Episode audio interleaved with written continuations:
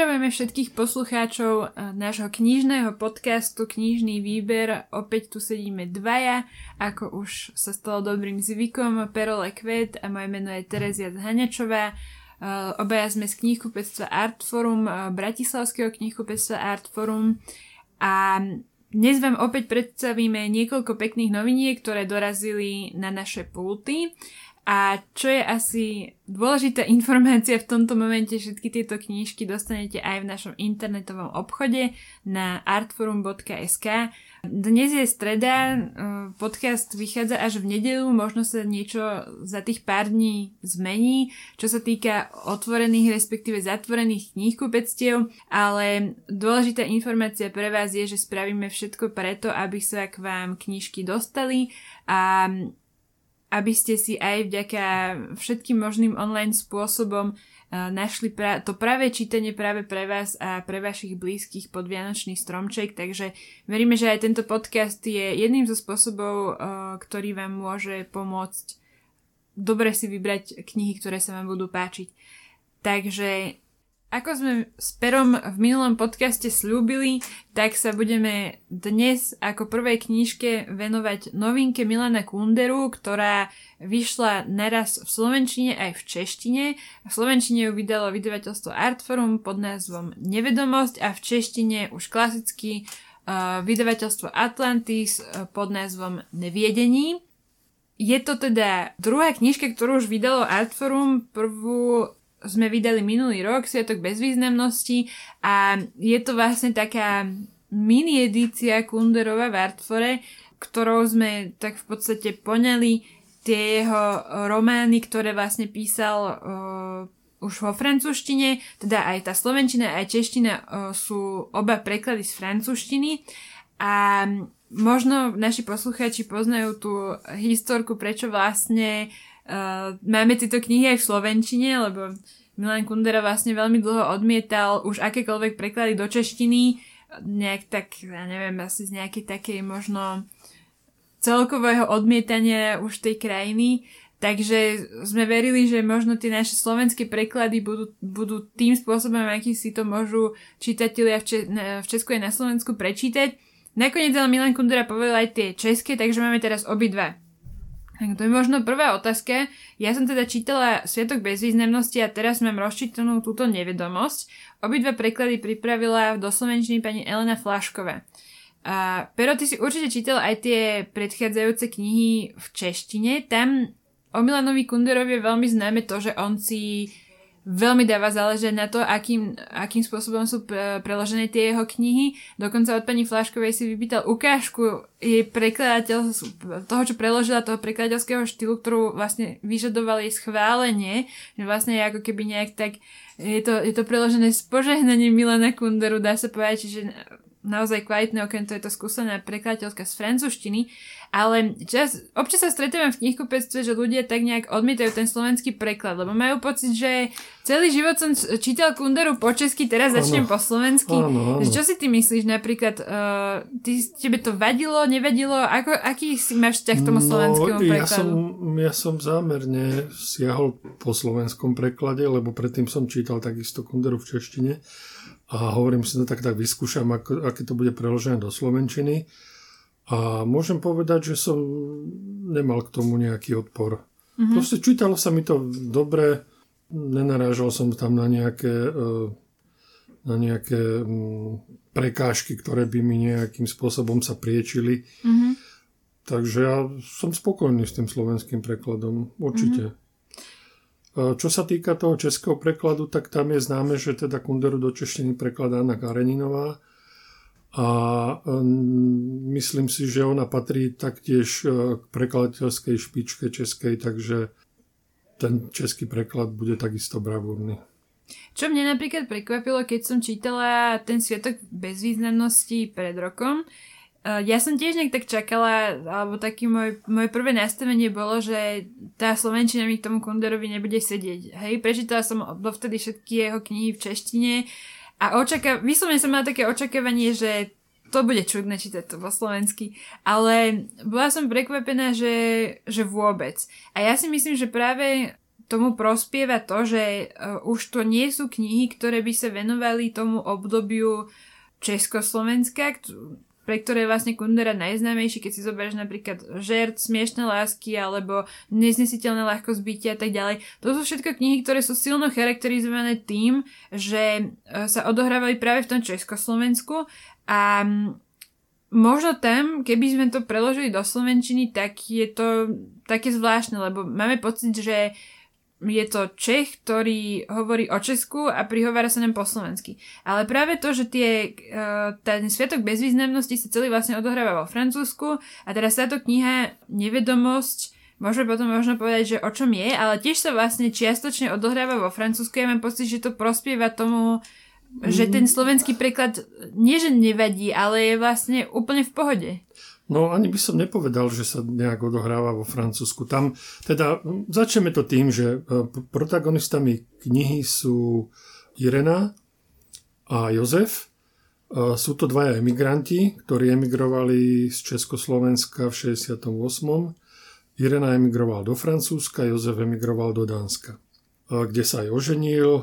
Takisto no, v jej prípade Irena vlastne nasledovala svojho muža Čecha, s ktorým, za ktorého sa vydala ešte ako mladá 20-ročná, pretože túžila uniknúť zo spárov svojej matky.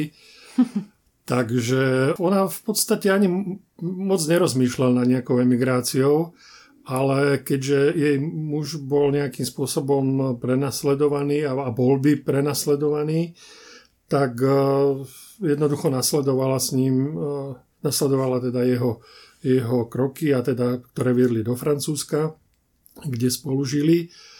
Lenže čo sa nestalo, ochorel. A jej muž ochorel a zomrel, ona zostala vdovou, mal, mala dve deti, jedno, jedno dieťa už mali, porodila v Česku alebo v Československu a druhé dieťa vlastne odchádzala tehotná do tej emigrácie. A čiže ona zostala zrazu vdovou s dvomi deťmi a ten život vo Francúzsku bol pre ňu veľmi ťažký, pretože musela teda sa starať o dve deti, nemala v podstate žiadnu oporu nikoho. Až potom neskôr si našla e, milenca švedského pôvodu, ktorý vo Francúzsku žila. Ale to už, to už bolo v čase, keď vlastne jej dcery už e, dospeli a viac menej už začali žiť samostatný život. A viac menej tá kniha celá, tá hodne, nie celá, no tak podstata tej knihy sa odohráva v spomienkach jednak e, tých protagonistov, toho Jozefa a tej Ireny, ale to, kde sa tá kniha vlastne odohráva, tak ona sa odohráva v Prahe, lebo, lebo oni sa, oni sa obidvaja idú vlastne pozrieť, ako to Československu po páde železnej opony vlastne vyzerá. Hej. Tak Jozef, e, Jozef, on mal v Československu zostal jeho brat so ženou, takže matka zomrela, čiže jeho kroky viedli vlastne za tým bratom. A ona, ona teda e, s tou matkou, aj keď nedá sa povedať, že by sa mali nejak príliš v láske, no ale teda tam ju hlavne povzbudzoval ten jej milenec, ten, ten šved, Gustav sa volal, Gustav, No a ten bol Prahou očarený, nadšený, ten sa rozhodol, že proste v Prahe založí pobočku svojej firmy a že tá Prahou proste dostala a on tam, on tam uvažoval, že by tam mohli sa presťahovať a tak ďalej. A teraz v podstate je to celé o tom, že oni, jak sú v tej Prahe, tak zažívajú tam také, také zvláštne pocity, keď sa vrátia vlastne z tej emigrácie po tých 20 rokoch, tak zažívajú také zvláštne pocity, také rozporúplné pocity a ani si vlastne nevedia predstaviť, že či sa chcú mm-hmm. do toho Československa vrátiť. A nechcem zase príliš prezrádzať, že mm, jak to celé skončí, lebo, lebo tam ešte sa udeje vlastne tá vec, že ten Jozef s tou Irenou sa stretnú náhodne na letisku a potom sa stretnú v Prahe a vlastne až e, navzájom, ako keby sa dokázali oni dvaja pochopiť. Oni s tou skúsenosťou z tej emigrácie, keď sa spolu rozprávajú, tak zrazu majú pocit, že rozumejú si tomu, čo, o čom sa rozprávajú. Kdežto Irena ten pocit nemala, keď sa bavila so svojimi priateľkami, ktoré tam mm-hmm. spolužiačkami bývalými, ktoré tam teda zostali. Jej to pripadalo, že, že ani, ani ako keby tých ľudí nezaujímalo ten jej život v tom Francúzsku. Že celé, keď sa spolu aj bavili, tak sa bavili o tom a pamätáš si na tu mm-hmm. a na mhm. to a do, do, do. Ale, ale nejak sa nezajímali o to, že ako tam ona tých 20 rokov žila. Áno, ona to vyslovene počas toho rozhovoru popisuje takými, uh, takými vetami, ktoré ma dosť zaujali, lebo sa mi zdalo sa mi to taká, taká veľmi zaujímavá úvaha, že oni, tie kamarátky ako keby čakali, že na tých posledných 20 rokov vo Francúzsku vymaže a tú minulosť, ktorú prežila v Československu, zošie s tou prítomnosťou, ktorá sa v tom Československu deje v tom momente a že, že vlastne tie kamarátky vôbec neboli schopné ako keby uznať to, že, že ona, ona tú minulosť mala aj v tom Francúzsku a že je, je to jej súčasťou a to je podľa mňa veľmi zaujímavý obraz, e, s ktorým vlastne e, sa potýka veľmi veľa autorov, ktorí uh, odišli do emigrácie alebo majú takúto exilovú skúsenosť. A sa mi, sa mi zdalo, že ten Kundera to tam pomenoval tak pomerne výstižne v, tom, v, tej, v tej konkrétnej scéne s tými, s tými kamarátkami.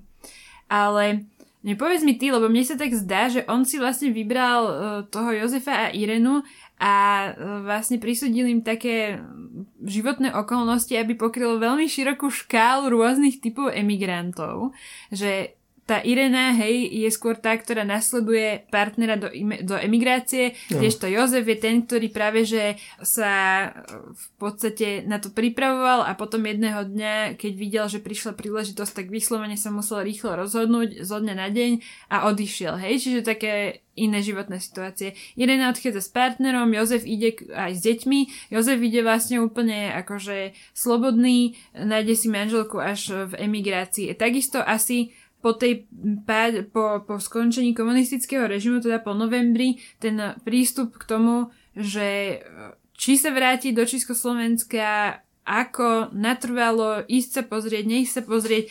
Tiež je tam viacero takých momentov, pri ktorých sa rozhodujú inak, takže ja mám vyslovene pocit, že on sa pokúsil týmito dvoma ľuďmi pokryť e, fakt škálu možností a scenárov, ktoré myslím si, že mnoho ľudí skutočne prežívalo a to je potom zase otázka, že či vlastne táto uh, kniha, napriek tomu, že tu sa bavíme o tých emigrantoch uh, z toho roku 68, hej, boli úplne iné podmienky, ako sú teraz, čo sa týka režimu, ale aj teraz je mnoho aj mladých ľudí, ktorí odchádzajú do zahraničia a uh, Niektorí idú, alebo si myslia, že idú na pár rokov, niektorí odchádzajú vyslovene s tým, že opúšťajú Slovensko.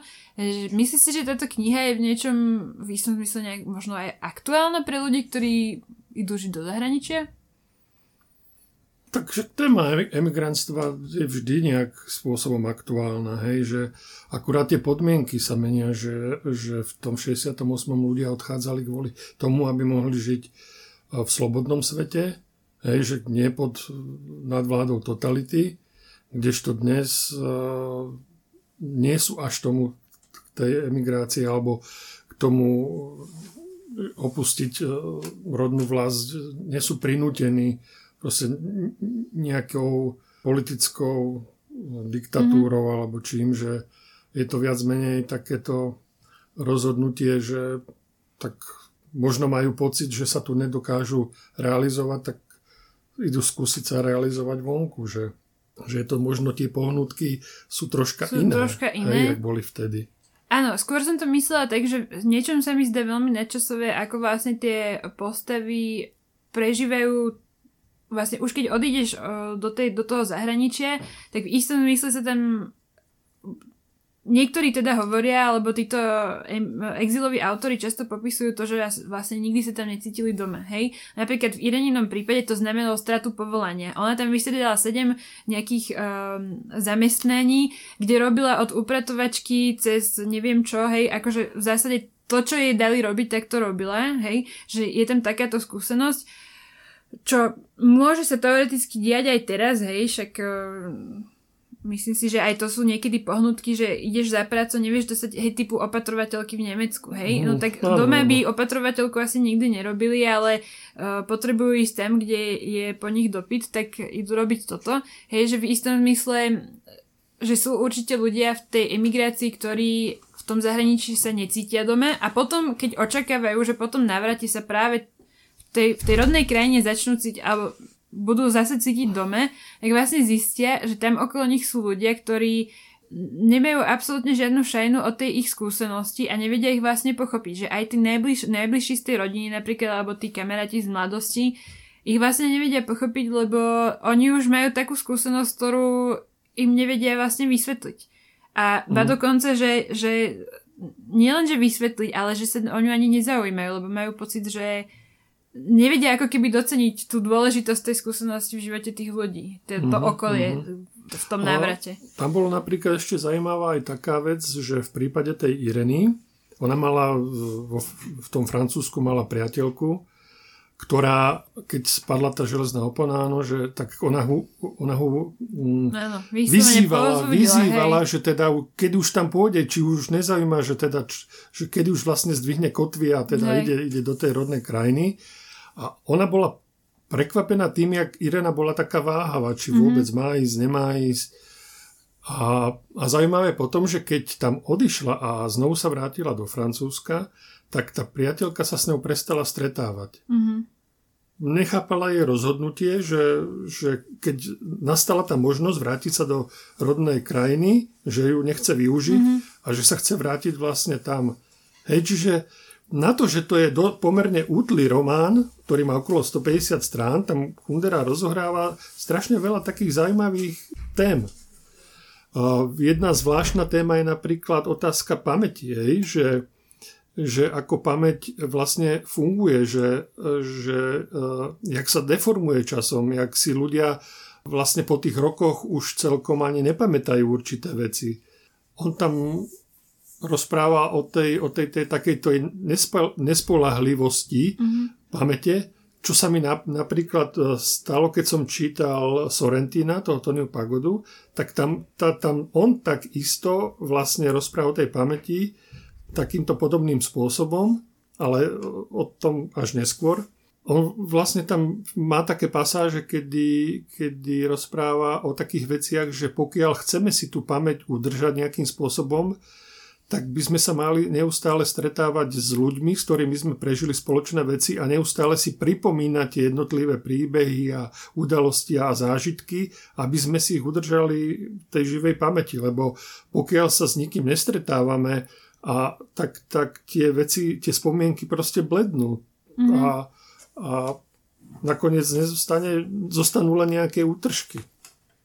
Áno, a to sa mi spája vlastne s tou témou tej, tej nostalgie. On vlastne hneď nejakej uh, druhej kapitole, skrátka v úvode knihy, až, až etymologicky rozobiera pôvod slova nostalgia a rieši tam to, že to je vlastne doslova cnenie za návratom, že ty vlastne ako keby je v tom že po, mne sa zdá, že on naznačuje, že je tam vyslovene taký, taký, taký tiahnutie za tým domovom, za tým konkrétnym miestom a ilustruje to na tom uh, príklade toho Odisea, ktorý vlastne po 20 rokoch uh, sa vracia uh, za, za drahou Penelope a tam bol zaujímavý rozdiel, uh, na ktorý poukázal, že vlastne ten Odysseus sa vrátil do krajiny, ktorá vyzerala rovnako ako keď odišiel Kdežto tá Irena s tým, s tým Jozefom sa vracajú do krajiny, ktorá je už vlastne úplne iná a musia doslova hľadať tie miesta, ktoré by im pripomínali ten ich domov. Hej, že, že tá krajina sa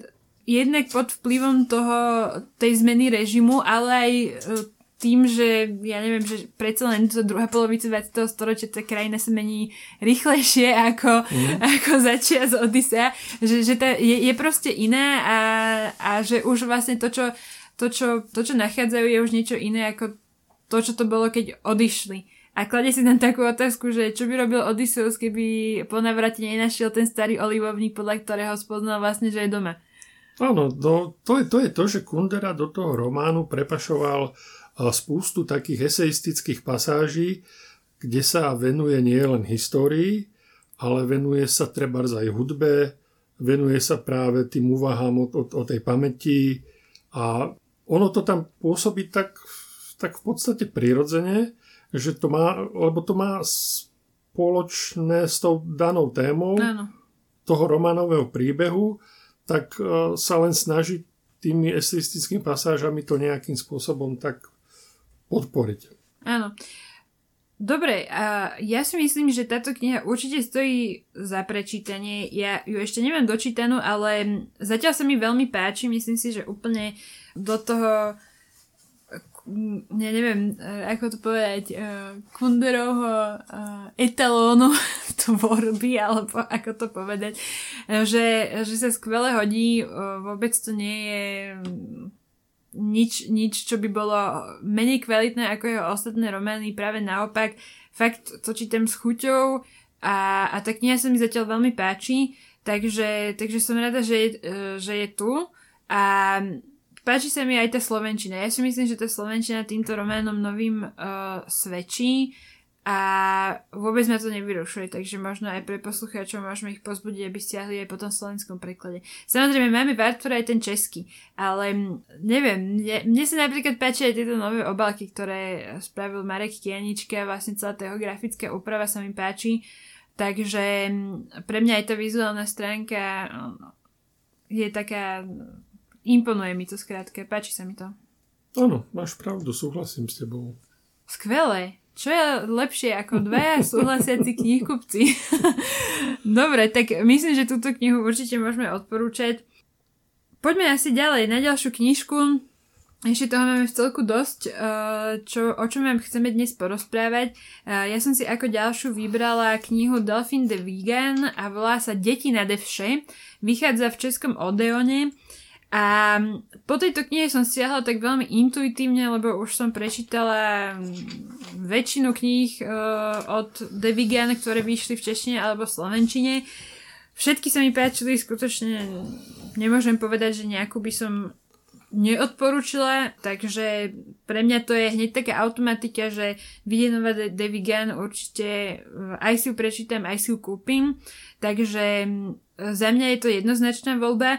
Táto kniha, čo som sa dozvedela z anotácie, ešte som ju zatiaľ nestihla čítať, tak tematicky je trochu iná ako tie ostatné, lebo tu sa prvýkrát venuje takému spracovávaniu vlastne, mm, ja neviem, nazvem to, že ľudia a sociálne siete, to akože takáto téma. A ilustruje to vlastne na príklade mladého dievčaťa, ktoré neviem, či sa to dá označiť za závislosť, skrátka je veľmi silno zaangažovaná do toho celého postovania, zverejňovania na sociálnych sieťach a tak ďalej.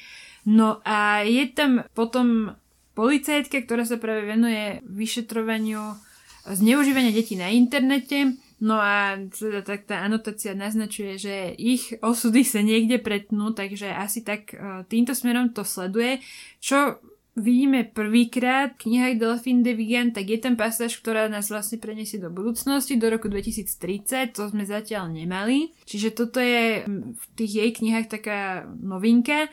A v anotácii sa ešte píše, že je to, thrillerovo ladený román, čo mi trochu pripomenulo uh, jej staršiu knihu podľa skutočného príbehu, ak si ju čítal, tak tam mám pocit, že tiež bola tak jedným ja neviem, ak to tak mám povedať, že nebola celou nohou namočená v tom thrilleri, ale možno takým palcom bola namočená v tom thrilleri, lebo na mňa to celkom dosť tak tá kniha podľa skutočného príbehu pôsobila, že No ja neviem, ja som skutočne som už bola zmetená spolu s tou hlavnou postavou a ozaj som sa bála o jej život a celé to bolo také Myslím si, že bolo, to, bolo tam také jemné thrillerové ladenie, ktoré mi vôbec neprekážalo. Myslím si, že gro toho románu bolo niekde inde. Toto bolo skutočne skôr na dokreslenie tej atmosféry a také vžitie sa do tej postavy, čo Delphine de Vigan podľa mňa veľmi dobre vie. Vo všetkých tých románoch to dokázala a teda v tom jednom konkrétnom na to použila ten asi taký ten mierne thrillerovitý štýl, hej.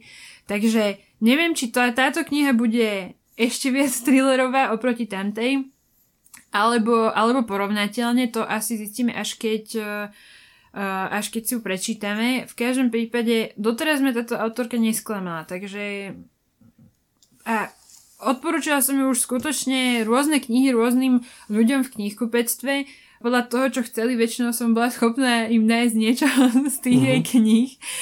A skutočne tí ľudia, keď to boli nejakí naši stálejší zákazníci, tak sa vrátili a povedali, že sa im to páčilo, že proste bolo to dobré odporúčanie a to ma utvrdzuje v tom, že, že je to zaujímavá autorka, ktorú sa oplatí čítať. Takže preto aj túto knihu v podstate tak úplne bez váhania odporúčam, lebo si myslím, že to bude niečo, niečo zaujímavé a dobré. No, no sú autory, ktorí si držia tú svoju laťku na vysokej úrovni a v podstate mm, vždy prichádzajú s knihami, ktoré len potvrdzujú ten štatút, že je to autor, ktorého sa oplatí čítať, ktorý vždy dokáže v rôznych polohách románových zaujať. A ja si pamätám, že keď som čítal tú jej debutovú knihu No a ja, tak vtedy som bol veľmi nadšený, lebo to mm-hmm. akože dovtedy som nič podobne nečítal a, a a tá kniha ma vtedy veľmi zaujala a hovoril som si, áno, toto je autorka, ktorú bude treba sledovať aj v budúcnosti, pretože už v tom, v tom debute naznačila, že má teda vysoké ambície, ktoré potvrdzuje teda aj ďalšími románmi. Mm-hmm. Presne tá kniha No a ja, ktorú spomínaš, tak tá si tento rok vyšla opäť v dotlači, takže tá je tiež vlastne teraz dostupná. Myslím, že v lete vyšla, vlastne Devigan celú vydáva Český Odeon a dve vyšli aj v Slovenčine, takže dve sa dajú prečítať aj po slovensky, ale mm, určite tie knihy, no podľa skutečného príbehu uh, ani pozdej, ani inde, to boli, to boli skvelé knihy a to ja si viem úplne predstaviť, že to budem to si prečítam x krát ešte za svoj život. A tu Delphine de Vigen má vyloženie ako takú autorku, ktorá ma dokonca že vytiahne z čitateľskej krízy, to už sa jej podarilo párkrát pri mne, uh-huh, takže, uh-huh. takže to je, to na ne veľmi oceňujem. A výslovene ja si ju tak odkladám, lebo viem, že tých kníh zase ja neviem, nech ich je 6 alebo koľko, hej, tak ja ich mám vyslovene tak odložené, že to si tak šetrím, vieš, mm-hmm. že mhm. aj, aj to no a ja, čo teraz vyšlo v tej dotlači sa napríklad ešte neprečítala, lebo to mám presne tak odložené, keď bude najbližšia čitateľská kríza, tak raz to vyťahnem a, a, a viem, že, viem, že ma z nej dostane. Keď sa mi už nič iné nebude chcieť čítať, tak Delphine mm-hmm. Devigan sa mi bude chcieť čítať. A takto mám z okolností ešte Kunderov, to tiež taký môj mm-hmm. uh, autor na čitateľské krízy. Takže dneska, dneska také veľmi spolahlivé knihy zatiaľ máme. Povedal by si, že aj Tony Pagoda a jeho přátelé bude spolahlivá kniha? No, tak uh, ja som ju prečítal nechcem povedať na jeden dúšok, lebo, lebo som si ušetril. Čítal som ju teda relatívne pomaly vyslovene vo vlaku som si mm-hmm. mám, mám knihy, ktoré čítam vo vlaku a potom mám knihy, ktoré čítam aj doma, hej, aj vo vlaku. Ale teda toto bola vyslovene taká kniha, ktorá sa hodí do vlaku, pretože uh, pozostáva z krátkých príbehov, ktoré sa proste akurátne dajú prečítať na tej trase Trnava Bratislava. Proste za, tých, za tú pol hodinku ten jeden príbeh je akurát. Sorrentino teda je známy predovšetkým ako režisér, ale teda podielal sa aj na písaní scenárov svojich filmov. A teda rozhodol sa teda aj potom e, normálne debutovať e, akože na poli literatúry. A tam e, myslím, že vydal, vydal knihy, no. Ja si pamätám, že jedna mala chrobáka na obale. No, na, jak sa to volal do keľu, neviem si to teraz tu teraz narýchlo. Aha, všichni mají pravdu. Áno, áno, to je to. Všichni mají pravdu. To bol román, na ktorý on vlastne potom naviazal touto poviedkovou knihou Tony Pagoda a jeho přátelé. No, Tony Pagoda je uh, už uh, v dôchodkovom veku, dalo by sa povedať. Uh, je to bývalý spevák pop music, takže nečudo, že vlastne on prostredníctvom teda tohto svojho Sorrentino prostredníctvom tohto svojho protagonistu mapuje, alebo teda možno nejakým spôsobom tak, taký ten show business v Taliansku v 70 80 rokoch. Týka sa to teda nielen, že televízie, ale povedzme slávneho, slávneho festivalu populárnej hudby Sanremo, hej, to si zobral na paškál. Samozrejme Berlusconi, ktorý bol v Taliansku za všetkým, nesmie chýbať a tak ďalej. No, každý príbeh, každý príbeh je e, o, nejakom, o nejakej postavičko, nejakom jeho kámošovi. Ono, ono tie, tie príbehy viac menej ani nemajú nejaký extra dej. Viac menej je to súbor nejakých spomienok alebo črt alebo úvah, úvah ktorými sa prezentuje vlastne uh, Sorrentino. Ako som vtedy, ako som spomínal, keď som hovoril o tom Kunderovi, tak aj, aj Sorrentino je človek, ktoré zaujíma tá pamäť, že ako sa, ako sa to, aká je nespolahlivá, keď už človek uh, je starý a stárne, ako, ako bledne, tie spomienky proste sú mlhavé, a on tam má takú úvahu o tom, že, že keď je človek mladý, všetko si pamätá, ale nemá si čo pamätať, lebo v podstate nič také nezažil ešte. No a potom teda, keď toho zažil hodne a mal by si čo pamätať, tak si to už nepamätá, pretože, pretože pamäť je taká, aká je, že jednoducho stráca sa. No. Mm. Ďalšia téma, ktorá je taká predknutá s tými všetkými poviedkami, je téma vlastne mladosti a, a staroby to je téma, ktorá ho zaujíma aj vo filmoch, takže venuje sa jej aj teraz. Uh, viac menej, možno podobne ako u Kunderu, je to taká nostalgia, mm. hej, že spomína na tie veci, ktoré sa odohrali kedysi tak, s, takou, s takouto nostalgiou, niekedy s takou nehou a tak ďalej. Že, ale zase na druhej strane, keď treba, tak je veľmi ironický, sarkastický, chrli vtipom Takže to čítanie uh, vlastne je také zábavné. No. Mm-hmm. Väčšina teda tých príbehov sú, sú situované do Talianska, že niekedy sa jedná o konkrétne postavy, v jednom prípade sa jedná o, o sobku Stromboli, ktorú išiel navštíviť z nejakého náhleho popudu a zistil, že neurobil dobre, že tam bolo strašne veľa sršňov, ktorí ho otravovali a, a bol vôbec otrávený, že tam išiel. A potom tam nejaké postavy, ktoré sú len také akože bezvýznamné. No a samozrejme celé to končí spomienkou na jeho matku, jaká dokázala byť výmyselníčka a, a v podstate tam to uvádza na, na príklade takom komickom príklade, že zavolala svojej susedke, že si ju všimol, uh, už teraz neviem, ktorý významný italianský režisér a teda, že ona je jeho asistentka, že by ju rada pozvala na nejaké skúšky, že on by ju rád obsadil do nejakého svojho filmu. Ani nie, za 5 minút sa celá tá rodina objavila pri ich dverách a došli sa im teda pochváliť, že aký telefonát práve mali a tak ďalej a teraz sa oslavovalo a teraz už rozoberali tú situáciu a tá matka akože sa tak potmechúcky tam usmievala, potom nakoniec aj členom rodiny postupne dochádzalo, že to bol celé jej žárd a tak ďalej. Bolo to také, také, také sentimentálne, ale také, také milé. No. A celá tá kniha je taká, taká fajn, že dobre sa číta, že mm-hmm. Sorrentino teda okrem toho, že je vynikajúci režisér, tak si myslím, že je celkom, celkom zdatný aj na poli, na poli literárnom. Takže je to, je to mm-hmm.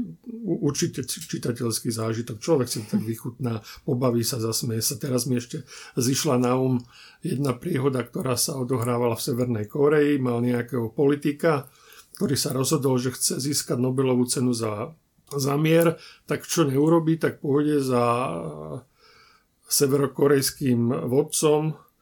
Uh, teraz som už rozmýšľam, že jak sa on vlastne volal. Sranda bola, že on mu fur komolil meno.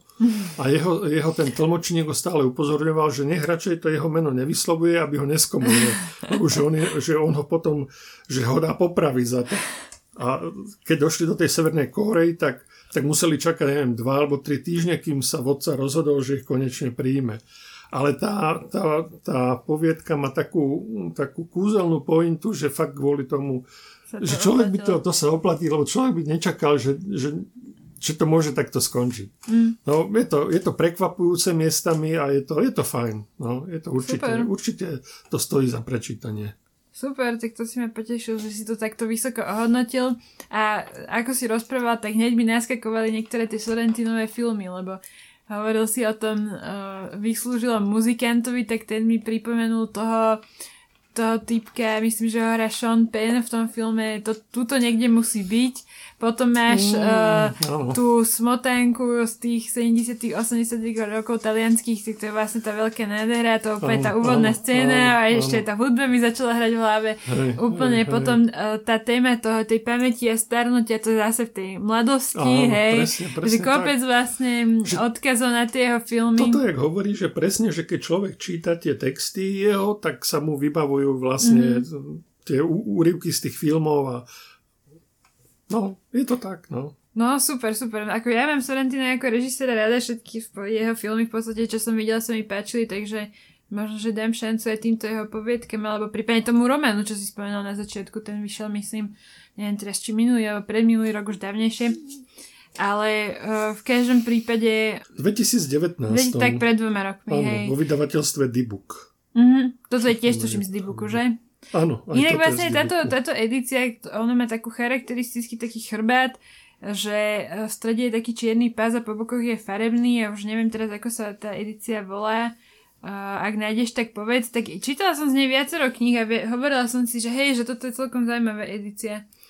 No ešte som nespomínal vlastne Sorrentinovú vlastne prvý súbor pros, ktorý vyšiel v roku 2018, to sa volalo Nepodstatné záležitosti. Mm-hmm. Tak to, tým on vlastne debutoval e, v českom preklade. Hej. A, takže dokopy má vlastne tri, tri knihy preložené. Tak je to skvelé, že nie je to režisér, ktorý si z nudy začal sfušovať do literatúry, ale že je to niečo, čo sa oplatí čítať, to je, to je parada. Dobre, poďme prejsť na vážnejšie témy. Doteraz sme sa tu zabávali, teraz, to, teraz nastane tvrdé prebudenie sa do reality, alebo držím v rukách knihu Pandémia hoaxov. Je to teda od uh, viacerých autorov, uh, ktorí spoločne už aj vytvorili jednu knihu, ktorá sa volá Lovci šarlatánov, oni sa tak myslím aj volajú na Facebooku. Uh, je to vlastne skupina doktorov, ale ako pozriem na tie mená, tak nielen doktorov, ktorí sa vlastne venujú na tom Facebooku hlavne vyvráteniu um, niektorých medicínskych hoaxov, v podstate, aby ľudia na to, na to nenaleteli, aby sa proste nenechali oklamať, aby sa nespoliehali zbytočne na niečo, čo nefunguje, aby na to neminali peniaze a tak ďalej. No a minulý rok im vyšla teda prvá kniha, kde rozoberali také akože najznámejšie medicínske hoaxy, čo bolo akože celkom zaujímavé, také, taká prehľadová záležitosť. Uh, tiež myslím, že to, alebo dokonca to bolo možno ešte pred dvoma rokmi, ale zdá, že to bolo ešte pred koronou. Vtedy ešte ľuďom tak neliezli na deru všetky tieto medicínske témy, takže ešte si to kupovali na Vianoce pod stromček. No a teraz táto skupina teda vydala, uh, teda respektíve napísala knihu Pandémia hoaxov, a je to presne to, čo názov naznačuje. Skrátka, tuto rozoberajú všetko od očkovania cez liečbu covidu, cez, neviem, eh, áno, prenos, prenos tej choroby a tak ďalej, PCR, test, antigenové testovanie. Skrátka, všetko tu je. No a úplne pochopím, ak mi niekto povie, že už nemá chuť sa absolútne tejto téme venovať.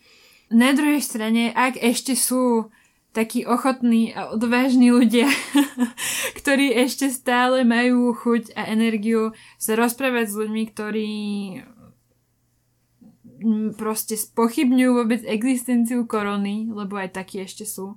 Ľudia, ktorí proste spochybňujú opatrenia, však áno, však je to veľmi také fluktuačné a, a rýchlo sa to mení a je to určite ťažké sa v tom aj, aj zorientovať a tak. Čo ale ostáva asi nemenné je, že tá choroba tu je a že treba sa proti nej brániť spôsobom, akým, akým sa dá a ak teda má niekto mať, má ešte v okolí ľudí, ktorí majú s tým problém a chce vedieť možno nejaké reálne argumenty vedecké, lekárske, uh, akékoľvek iné, tak v tejto knihe ich nájde.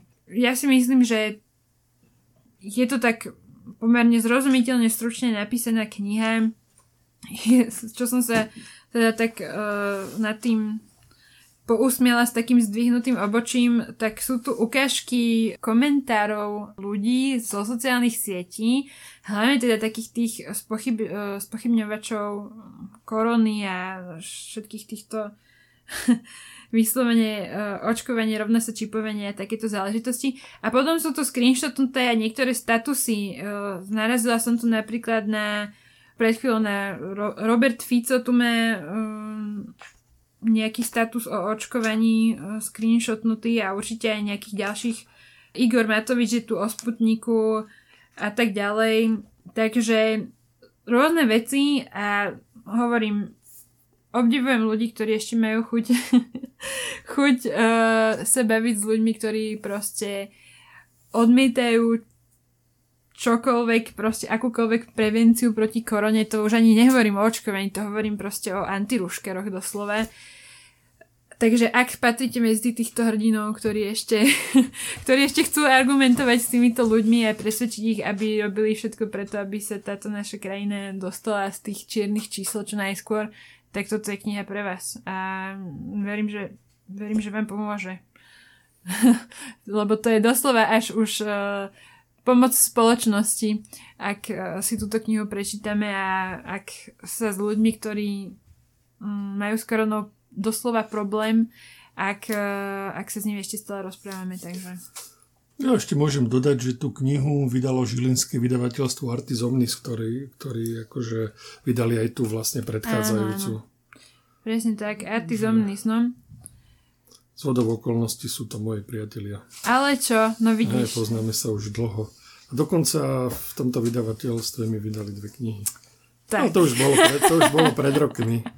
Môžem povedať, že to je teda vydavateľstvo, ktoré Vydáva kvalitné záležitosti. Vydáva, vydáva zaujímavé knihy, hej, že majú taký široký diapazón, že, áno, áno. že v podstate venujú sa aj fantastike literárnej, mm-hmm. hej, že venujú sa a myslím, že aj nejaké rozprávkové knižky a tak ďalej, mm. ale teda v poslednej dobe sa pustili aj, aj, aj do takýchto záležitostí, že teda knižky k, s nejakým politickým podtextom a teda Hej. z Áno, majú teraz aj takú edíciu, v ktorej vyšli neviem, či dve alebo tri knihy, ktorá sa venuje takej novšej histórii Slovenska a no, tiež akože keď už tu rozprávame o Artis Omnis vydavateľstve, tak asi uh, jedna z taká, podľa mňa taká dosť veľká zásluha, čo oni robia, je, že vlastne pestujú v zmysle, tak ako podporujú, aj vydávajú slovenskú fantasy literatúru, čo akože nerobí takmer nikto iný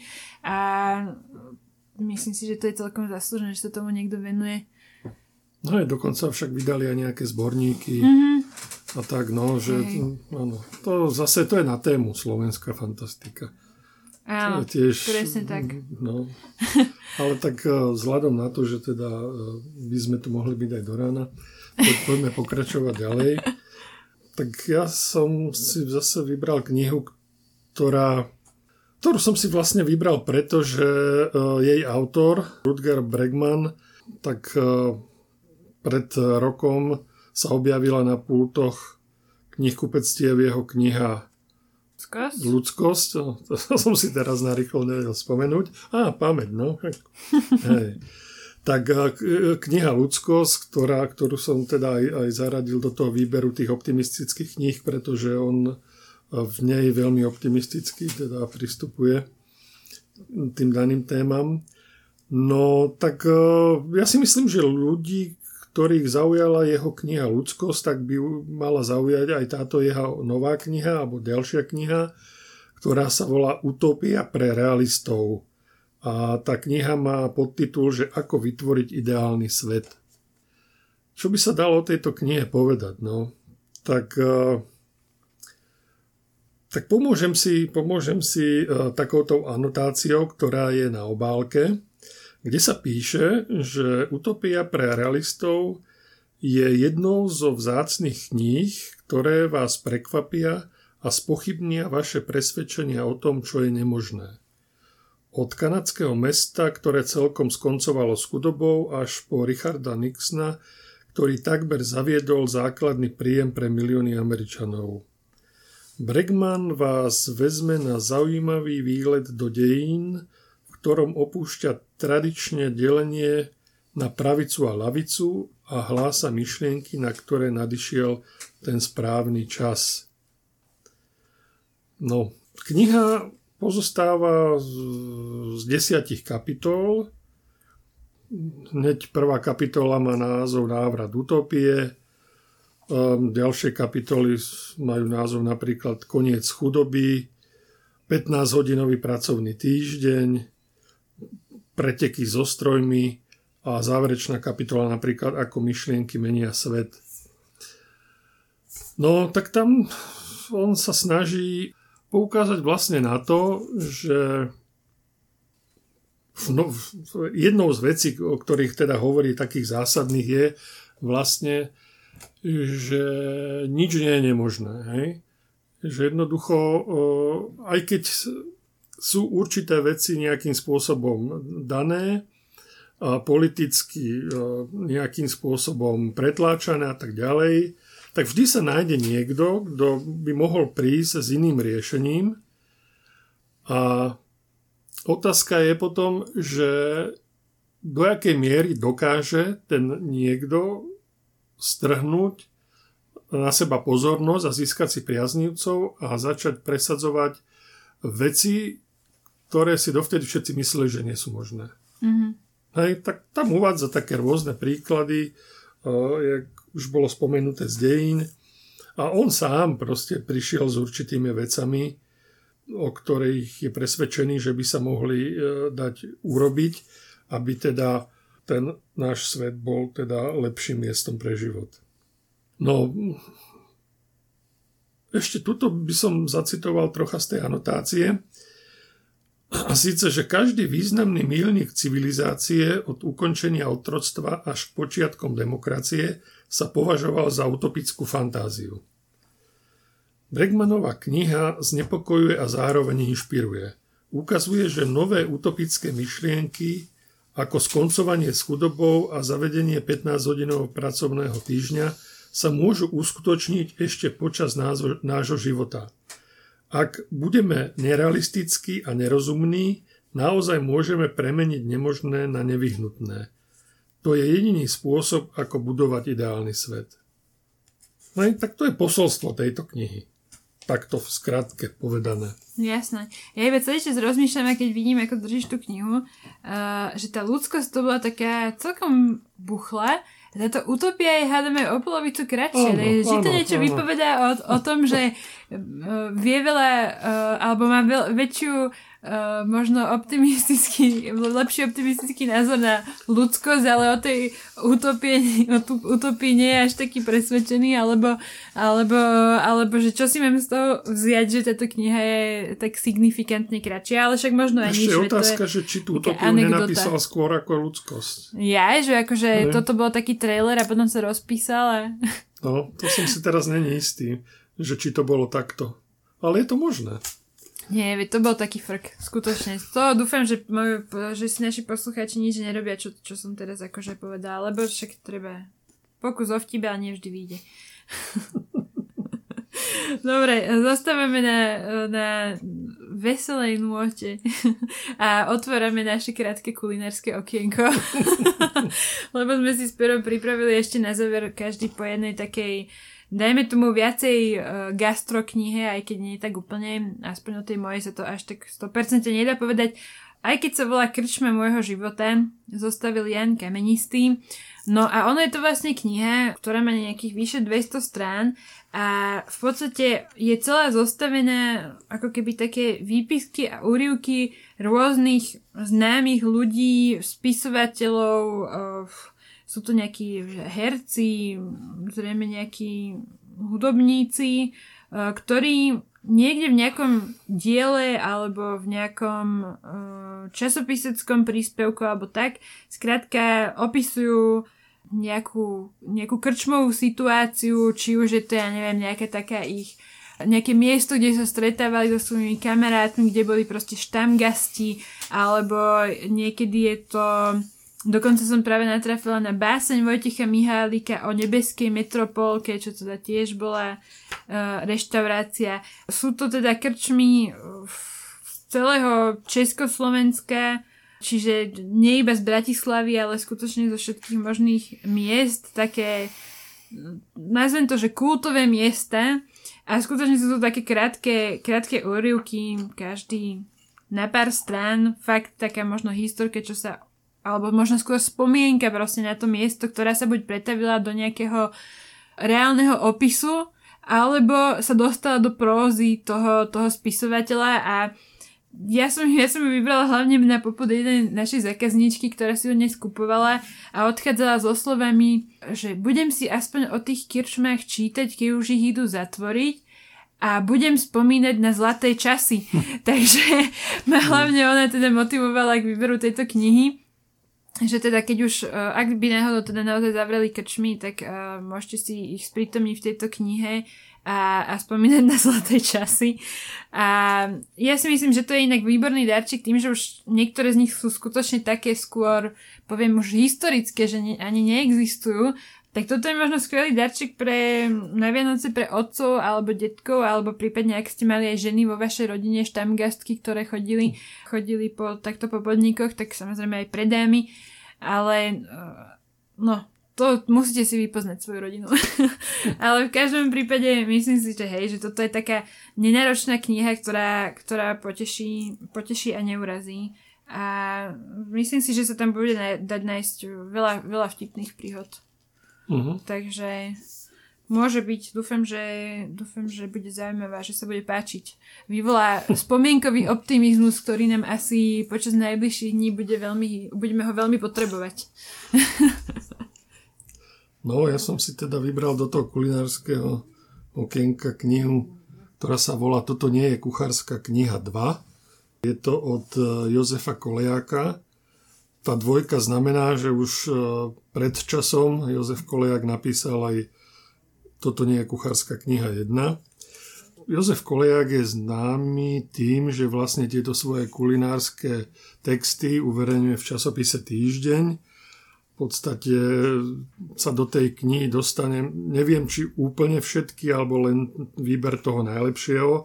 Zas až takto pri, nesledujem prísne, No v každom prípade, e, zatiaľ čo prvý diel sa zaoberal výhradne plodinami a súrovinami a vyšiel v podobe čítanky či šlabikára, tak v tejto druhej časti sa autor zameral na životopisy slávnych jedál a pochutín.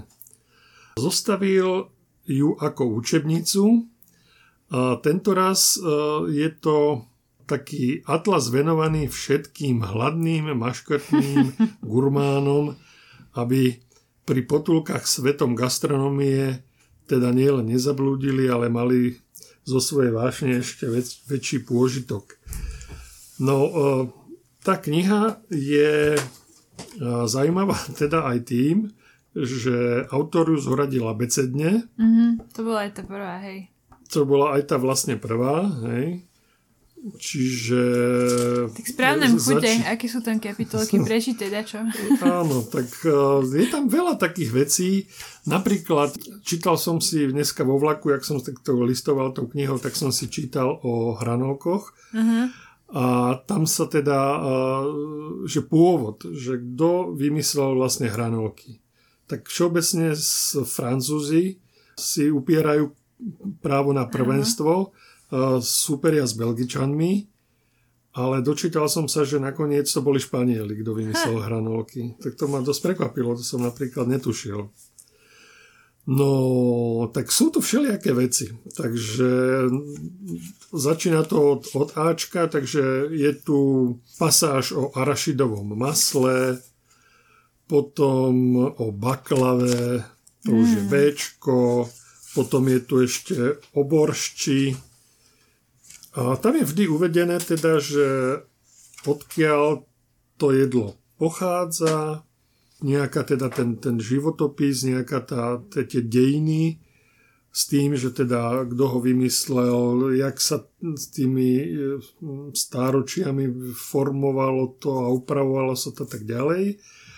A niekedy na konci tej kapitoly autor proste dá aj ako by to jedlo sa malo pripraviť. Mm-hmm, ono to nie je recept. akože presný recept, mm-hmm. že boršť urobíte tak, že, ale a, a vôbec už niekoľko čoho, ale skôr sa zaoberá teda jednotlivými ingredienciami, ktoré, ktoré do toho jedla treba dať a na čo netreba zabudnúť, teda čomu sa vyhnúť a čo uprednostniť. No, akože ja si myslím, že to bude také, aspoň čo som si teda čítal z toho, však zase nie všetko som si prečítal, ale je to písané takým ľahkým, čítavým spôsobom, e, s, s, s takým celkom aj vtipným nádychom. Myslím si, že to je teda, ako už bolo povedané, knižka teda vhodná pre každého človeka, ktorý má rád jedlo, ktorý e, si vždy nájde čas vychutnať dobré jedlo, hej, že proste jedlo je niečo, čo nahážeme do seba len tak, ale teda dokážeme, e, dokážeme ho pripraviť možno s vášňou a potom ho aj s vášňou skonzumovať. Hej. No, niekedy, niekedy v spoločnosti priateľov, niekedy mm. možno len v spoločnosti e, manžela či manželky. No v každom prípade to je taká fajn kniha, ktorá teda ako bolo aj v prvom prípade, bude vhodným darčekom si myslím, že do každej rodiny. No a najväčšia sranda je, že posledná vec, ktorú sa venuje, tak je žuvačka.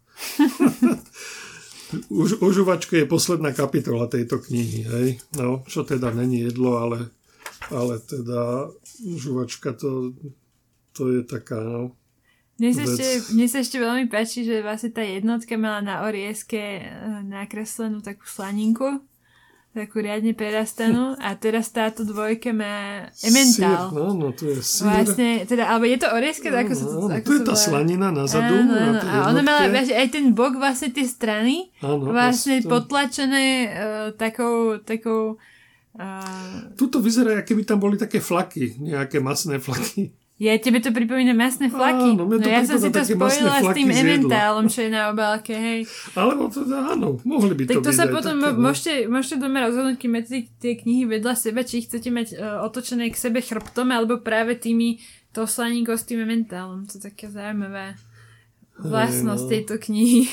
Sranda, tak je to všetko, no je to z celého sveta, je to z Európy, z Ázie, z Ameriky, no Všeličo možné. Koložvárska kapusta napríklad. Oh, hej. Taká dobrá koložvárska kapusta no, nie je nikdy zlá. No, no, však toto.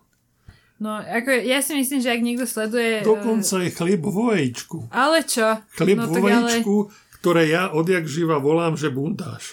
No jasné. bundáš. No, jasné. Ale tuto to aj on spomína. Bundáš, francúzsky toast, chlieb vo vajíčku. Áno, ten bundáš je Francúzsky také... toast nie tak honosne. No, to áno, ale ten bundáš je taký typický slovenský, nie? Tak, neviem, či no. slovenský, ale hej, hej. No, ja si myslím, že toto bude... Uh, je to nezávislé na tej prvej časti, takže ak by aj ste sa aj nedostali, alebo nemali možnosť um, mať aj tú prvú časť, tak myslím si, že tá dvojka bude úplne samostojná a určite sa v nej dozviete veľa, veľa zaujímavého o jedlách celého sveta a čo ma niekedy prekvapuje, keď si čítam tie slupčeky uh, pána Kolejaka v týždni, že niekedy vyťahne takú nejakú ingredienciu, o ktorej som v živote nepočula a on do, nie len, že vie, čo to je a že to existuje, ale vie k tomu aj napísať, ako sa to používa a ako sa to mm-hmm. prípadne akože varí, tak to má môj akože veľký obdiv Uh, lebo ja som veľké gastrofanošička, ale to je na tejto vedomosti, čo má pán Koliak, ja teda zďaleka nesiaham. No však keby si tie vedomosti mala, možno aj ty by si písala takéto no, knihy. tak možno by som po ňom prebrala štafetu, by som písala potom, toto nie je kuchárska kniha 3 a 4, ale bohužiaľ musím to nechať na ňom. no dobre, ale myslím si, že sme zakončili celkom veselo tento podcast uh, aj optimisticky napriek tomu, že sme tu mali krátke pandemické okienko. Tak verím, že sme vás dnes navnadili na nejaké pekné nové knihy a Určite aj na budúce budeme hovoriť o ďalších pekných nových knihách, ktoré prišli do knihkupectva Artforum. Ja môžem teda avizovať, že budeme sa baviť o knihe Medzisný, ktorú napísal Andrej Bán a ktorá k nám doputovala do knihkupectva v včera alebo predvčerom. Mm, tento, áno, no. no. Je to veľmi, veľmi čerstvé, veľmi čerstvé, ale teda už je na pultoch. A keďže som ju mal možnosť čítať ešte predtým, ako sa rozhodlo o jej vydaní, tak budem, budem celkom zvedavý, ako tá kniha vyzerá po redakčnej úprave. Ó, oh, no dobre, tak toto bude Hej, zase lebo mal som zaujímavé. možnosť čítať ako v surovom stave Áno, áno. pred, pred tou e, redakciou a teda som celkom zvedavý. Toto ako bude zaujímavé porovnanie. podobu, takže- Áno, áno.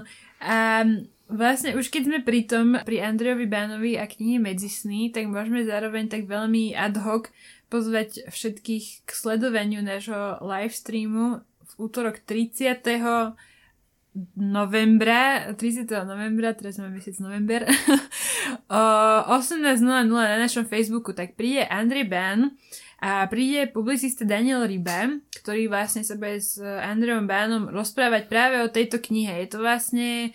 Andrej Ban síce už napísal niekoľko kníh, aj či už reportážnych, ale takisto má aj fo- vydal fotografické knihy a toto je úplne jeho prvá beletristická kniha. Takže ak ste zvedaví na to, ako Andrej Ban vie písať beletriu a prípadne ste zvedaví aj na to, že čo on k tomu povie, tak vás uh, pozývame na náš Facebook v útorok 30. novembra o 18.